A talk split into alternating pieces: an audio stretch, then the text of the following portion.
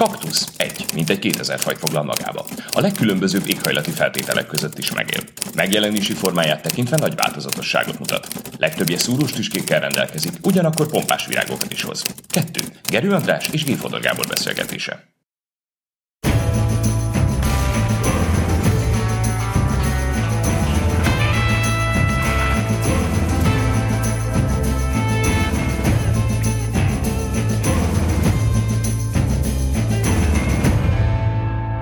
Szerbusz András. Nem tudunk másról beszélni, mint a háborúról, és hogy emlékeim szerint van egy ilyen közismert kínai játok, hogy kívánom, hogy élj érdekes időben. Ez teljesül. Tehát ezek az évtizedek, mintha arról szólnának, hogy mindent megtapasztalunk, amit korábban elképzelhetetlennek gondoltunk. Hát ha a távolságtartalom fogalmaznék, úgy is kezelhetném, mintha ez egy tréningprogram lenne egy értelmiségi vetélkedőhöz.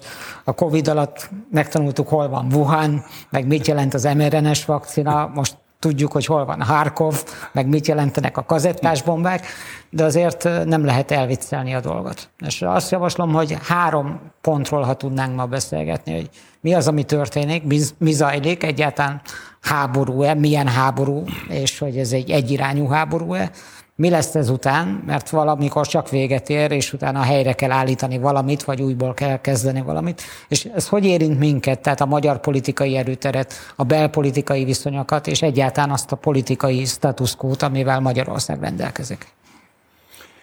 Hát impozáns program, amit erre a fél órára felvázoltál. Én nekem, ha lehet az elsővel kezdeni, akkor én, én nekem az a benyomásom, de ez egy merőben történészi vagy történeti jellegű megközelítés, ami annyit jelent, hogy a, nem tudok pontosan arra válaszolni, meg annyi állinformáció van, hogy nem is tudom megmondani, hogy, hogy úgymond mi van most, de én, én, én azt érzékelem, hogy ö, ö, Nagy Péter óta ö, létezik egy olyan orosz birodalmi gondolat, ami különféle formákban tört utat magának ebben a térségben, és tökéletesen mindegy ebből a szempontból, hogy cári alakot öltött ez, vagy pedig szovjet-bolsevik formációt, az orosz birodalmi gondolat meglett, élt, és az is mindegy, hogy éppen ki képviselte, mert egy grúz is képviselhette, egy bolsevi grúz is, és, egy, és mondjuk egy második Miklós nevű cár is. Tehát én azt gondolom, hogy ebbe az orosz birodalmi gondolatban ból az adódik, hogy ennek a hatalmas birodalomnak vannak érdekei, vannak sarokpontjai, amiket el akar érni, és a környező viszonyok teszik lehetővé számára, meg a saját ereje, hogy éppen meddig jut el.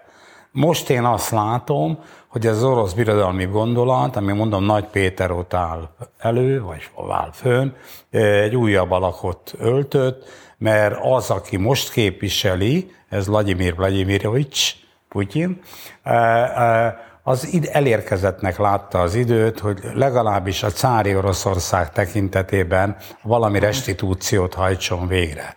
A Szovjetuniót már nem tudja helyreállítani, de a cári Oroszországot, vagy szinte a cári Oroszországot még igen. És ennek az érdekébe lépett. Uh-huh. Ezt ő háborús módon tette most meg, nem mintha az orosz birodalmi gondolat szűkölködött volna a háborús érdekérvényesítésben.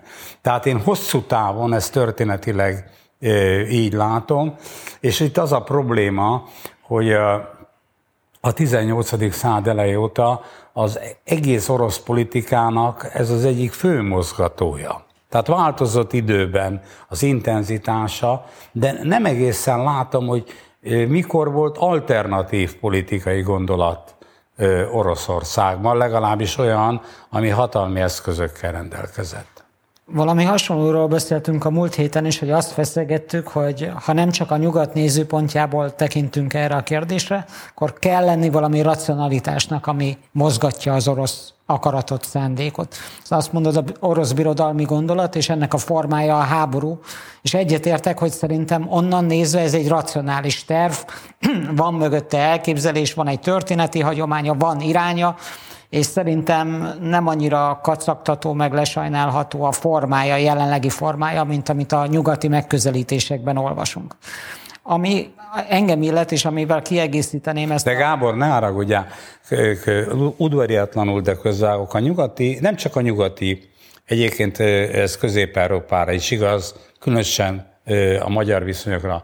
Nem látom nyomát Magyarországon annak, vagy csak kevés nyomát, hogy egyfajta mélységben néznék ja, ezt a történetet, pedig a mi történelmünk is arról tanúskodik, vagy a környező országok történet, amit megéltek a magyarok, hogy ez az orosz birodalmi gondolat létezett. És mégis valahogy itt sincs jelen igazából a gondolkodásban. Bocsánat. Semmi baj, csak fordítani akartam a nézőpontom, mert azzal egészíteném ki, vagy az, a, az az én nézőpontom, én ezt úgy nevezem, hogy mintha párhuzamos háború zajlana.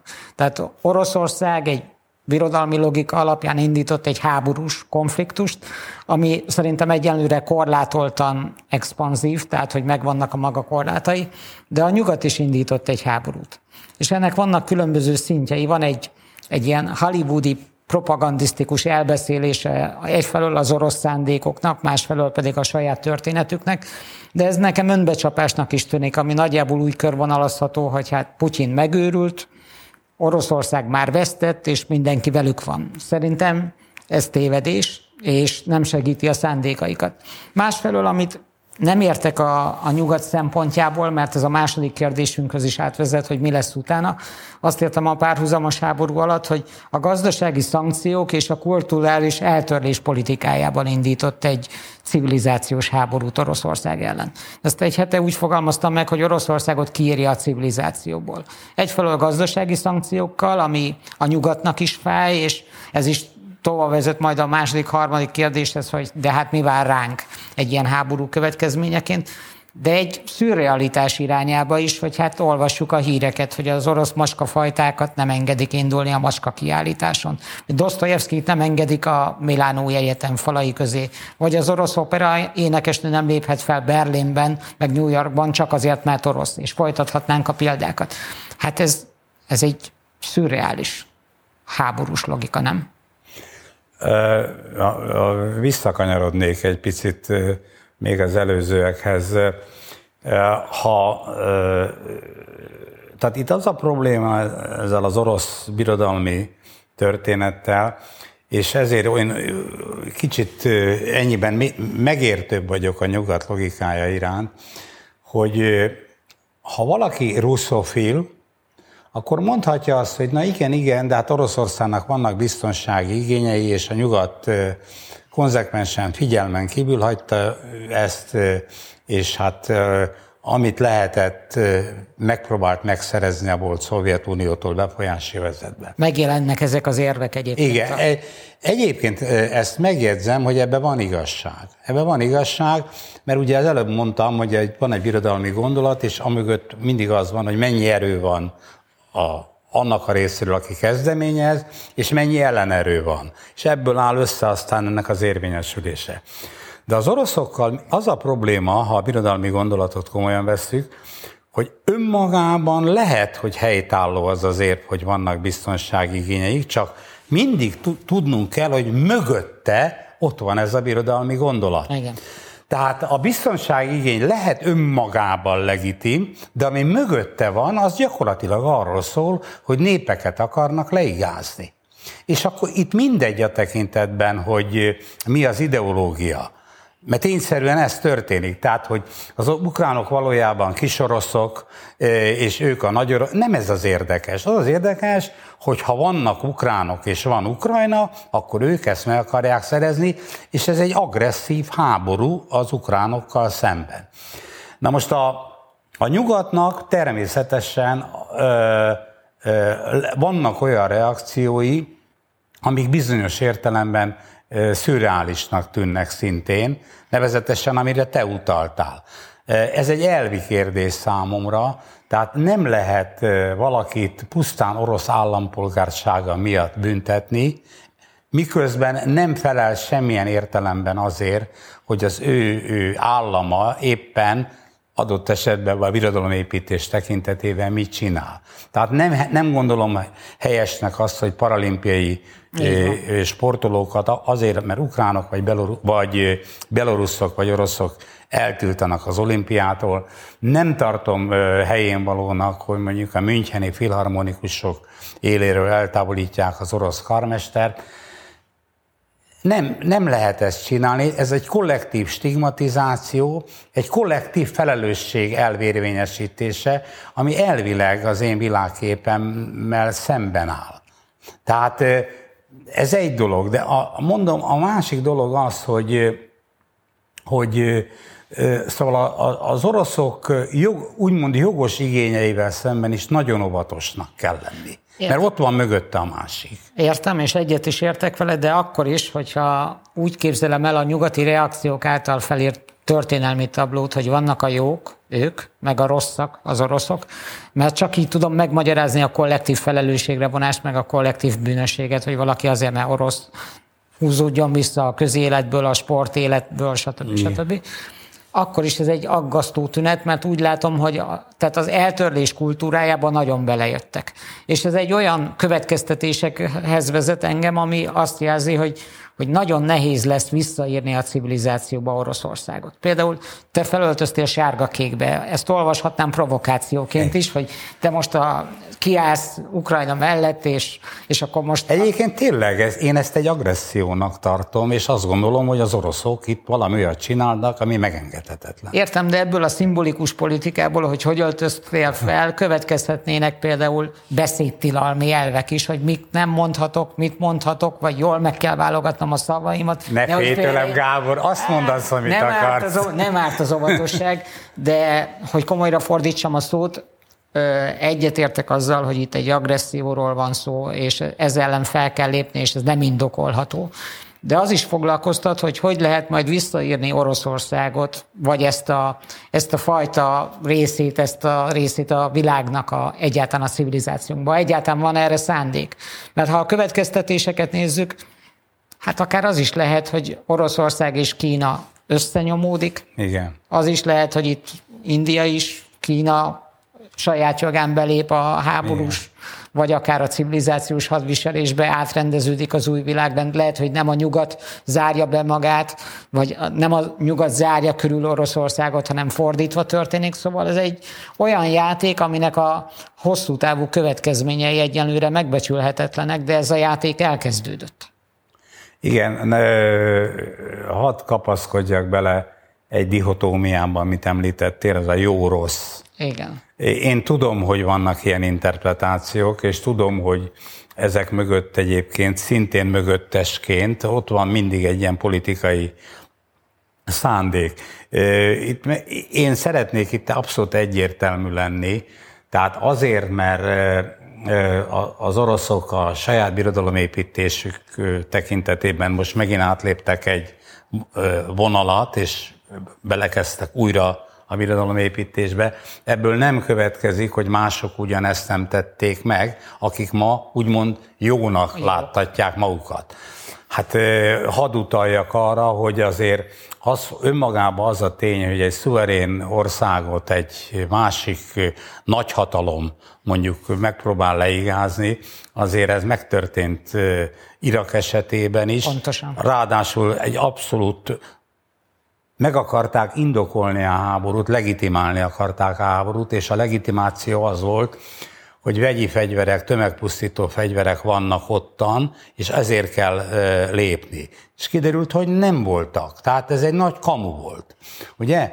Tehát vagy mondjak egy másik példát, egy régebbi példa, egy hogy mondjam, Pitiánere példa, már a méretet tekintve, az Egyesült Államok, amikor a Grenada szigetén egy olyan kormány került hatalomra, aki neki nem tetszett, oda küldte a tengerészgyalogosokat, és véget vetett. Tehát Hát arról nem is beszélek, hogy a brit birodalom saját története során mi minden csinált.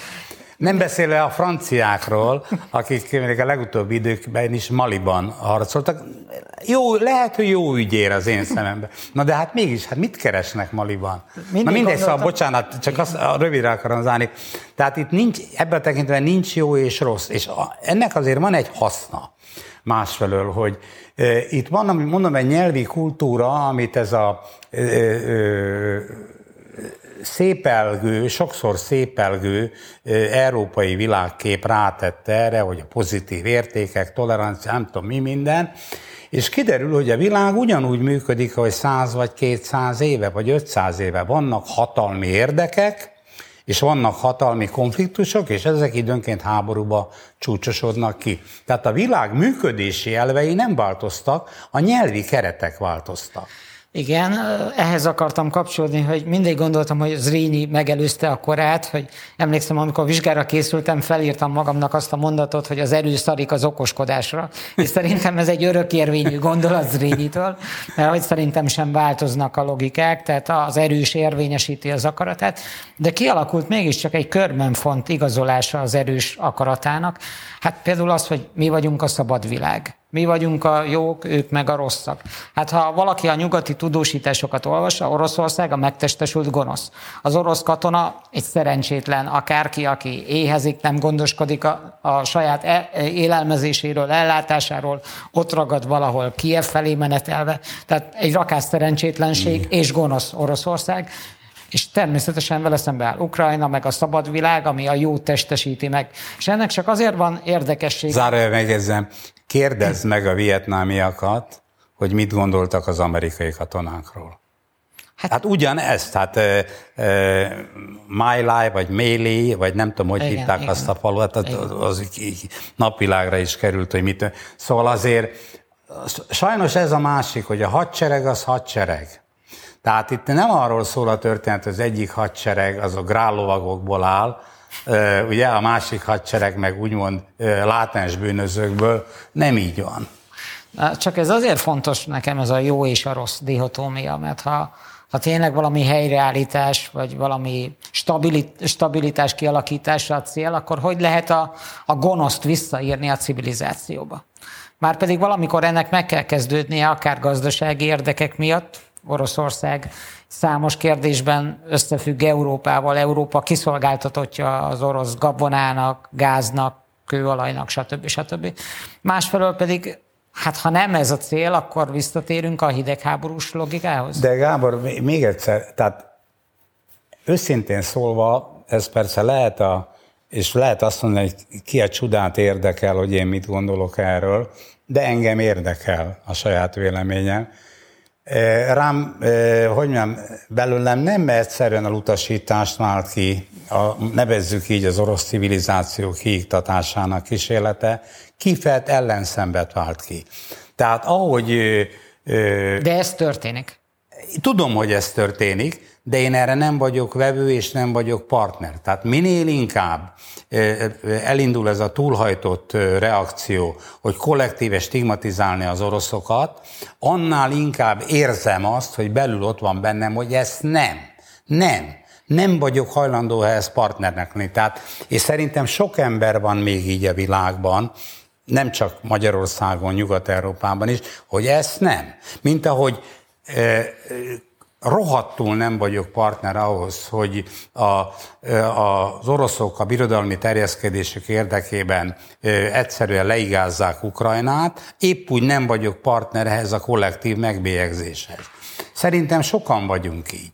Tehát lehet, hogy ők ezt akarják. Egyébként ez is olyan, hogy ez persze egy háborús pszichózis esetén áll elő, de hát ahogy mondani szokták, előbb-utóbb lankad az, aminek lankadnia kell, tehát nem biztos, hogy ez így marad, de kétségtelen igaz, hogy most ez van.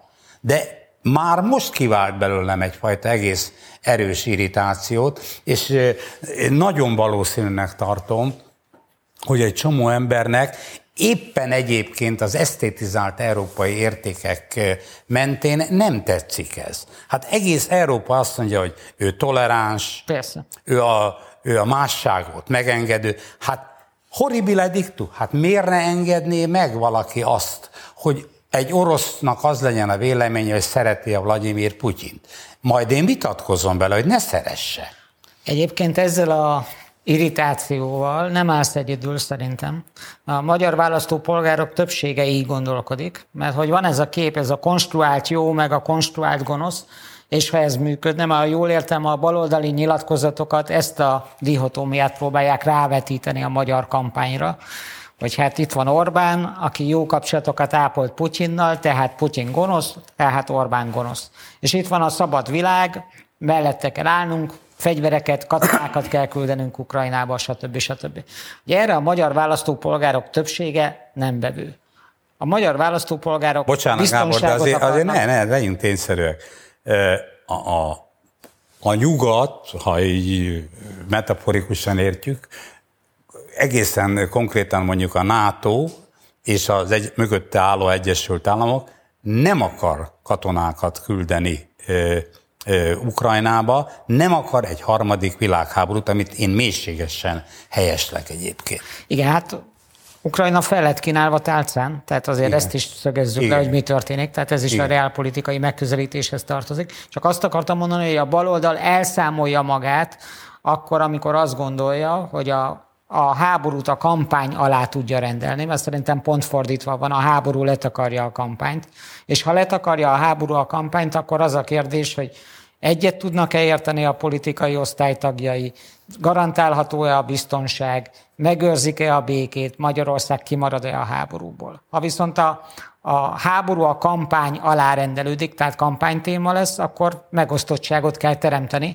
és ezt akarja a baloldal. És szerintem elszámolja magát, és így ez egy erős kijelentés lesz, de szerintem lassan kiírja magát ebből a politikai versenyből, aminek a végállomása április 3. Nézd, én már régre letettem arról, hogy noha szeretném, hogyha lenne egy potens ellenzék, mint ezt többször elmondtam, egy igazi alternatíva,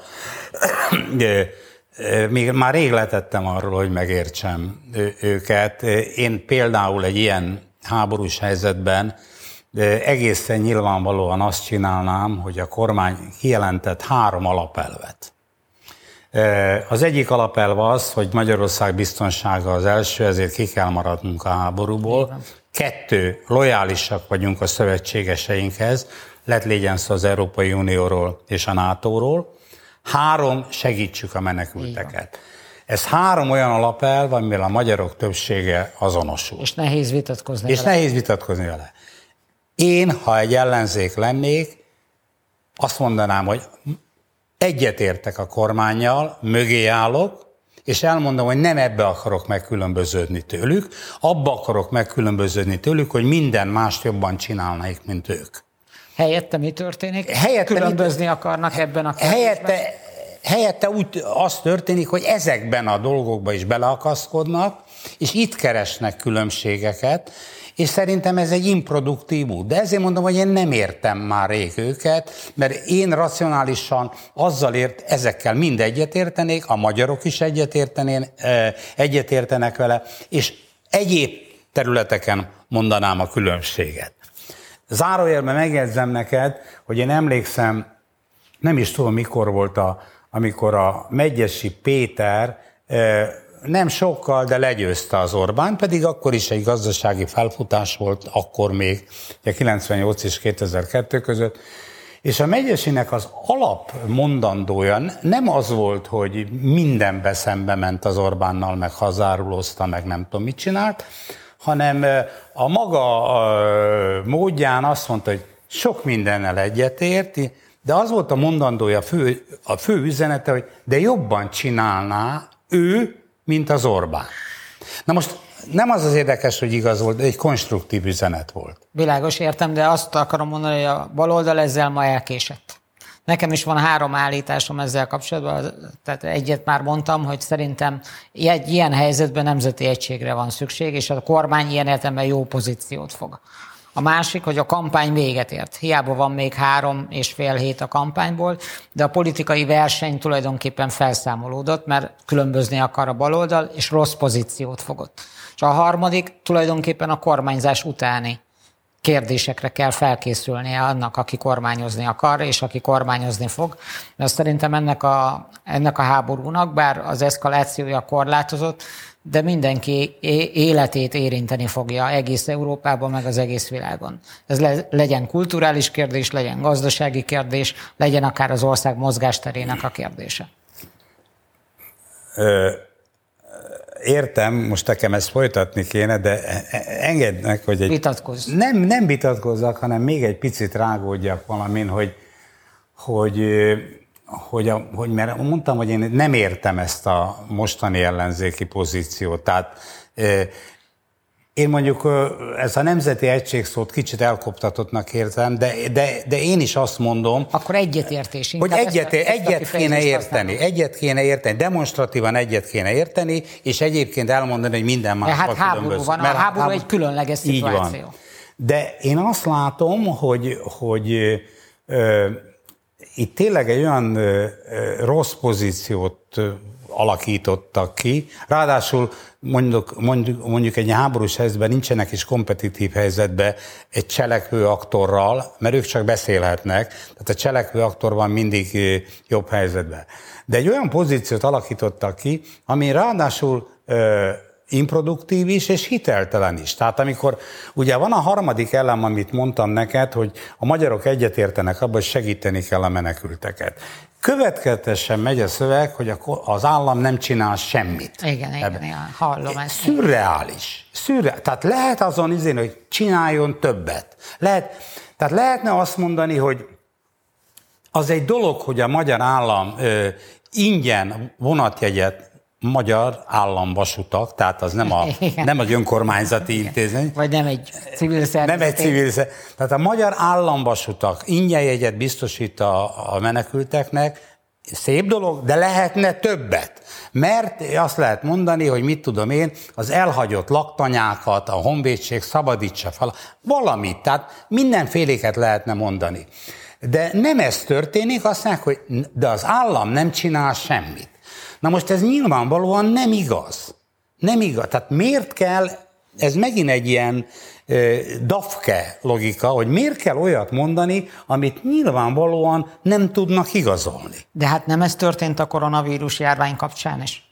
Olyan pozíciót foglaltak el rendre, ami a kormányjal szembe megy, de ezzel a választópolgárok akaratával is szembe ment. Tehát végig rossz pozíciót fogtak ott is, és itt is ez történik. Nem hiszem, hogy ez sorszerűség, tehát hogy egy Nem. eleve elrendelés. Ez egy emberi döntések. Kérdés. Emberi döntések, meg szerintem a politikai bölcsesség hiánya. Igen. És ennek szerintem komoly következményei lesznek. Nem akarom lezárni most a választást, meg a kampányt, de azt gondolom, hogy a háború az beleszólt abba a játékba, amit a kampány jelent egy versengő demokráciában, és azzal, hogy megszülettek azok a rossz mondatok, amelyek elhagyták a baloldali politikusok száját, ebből a versenyből kiírták magukat, mert a háború egy kivételes állapot, egyetértésre van szükség, olyan mondatokra szerintem, amit ma a kormány oldalon lévő politikusok mondanak el, kimaradjunk ebből, biztonság az első, békére van szükség, Igen. segítünk. Ezzel szemben nem lehet alternatívát állítani, nem lehet különbözni. És hűtagjai vagyunk a NATO-nak igen, és igen. az Uniónak. Szóval ez is nem pont. Nézd, még egyszer, ez, ez az ő dolguk, én csodálkozva nézem, ö, még egyszer mondom, ö, nem értem, én biztosan másként csinálnám, de nyilván nekik vannak embereik, akiket ezért fizetnek, hogy kitaláljanak nekik ilyen dolgokat. Ők valószínű abban a régi trekben vannak, amiről már egyszer beszéltünk, hogy minden áron konfrontáció Igen. kell, mert ha konfrontáció van, akkor az elégedetlenséget lehet fokozni, és az nekik majd kedvez Szerintem most nem ennek van itt az ideje, egyetértek veled abban, hogy ez minden felülír, mert a biztonságérzet mindig minden felülír. Tehát én azt tapasztaltam, történetileg is, meg, meg a társadalmilag is, hogy a biztonság az embereknek a legfontosabb. Fontosabb, mint, mint a, a szabadság. szabadság. Fontosabb. És most a biztonságot igénylik, és ezt persze értelemszerűen a kormánytól várják. Ha a kormány nem tud ennek megfelelni, akkor akkor átbukik, akkor mint baj. az olajtó. Így van, akkor van baj. Folytassuk ezt később, mert be, nagyon fontos lenne arról beszélni, hogy mi vár Magyarországra. De szenteljünk akkor ennek egy külön beszélgetést. Igen. Egyetértek.